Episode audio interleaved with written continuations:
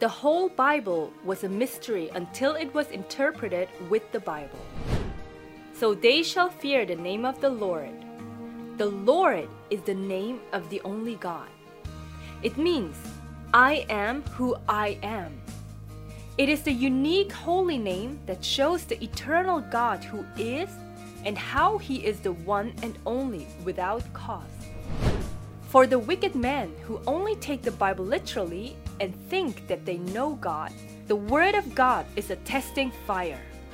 If you read the Bible in human thinking without knowing the meaning of the words, you should be confused.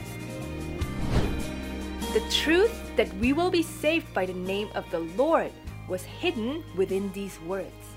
It doesn't mean that God will save us if we do nothing. It's hiding the meaning that we will be saved if we keep the word of the Lord God. So it depended on us to trust in God our Father who is and keep his commandments with our own free will.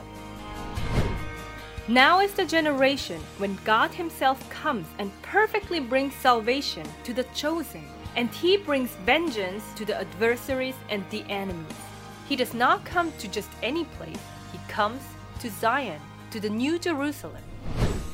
To those in Jacob who turn from transgression. Jacob refers to those who were chosen before time began.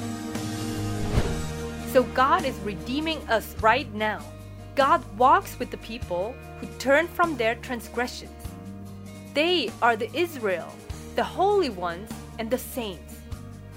So you must live without sinning. This is my covenant with them, says the Lord. God has made a covenant with us and with the people of God who will return from round the world. My spirit that is upon you and my words that I have put in your mouth shall not depart out of your mouth from this time forth and forevermore. This is the everlasting covenant that is the eternal gospel. That's why it says, when the Spirit of truth comes, he will be with you forever. How can you call someone a Christian if he ignores and doesn't believe in all the truth? How can the idols understand this truth that is the word of the living God?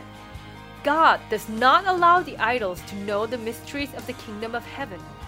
And this truth will expose all teachings of demons who talk about anything but the truth as they say, only Jesus, only Jesus, so that they will no longer be able to stand on the holy pulpit.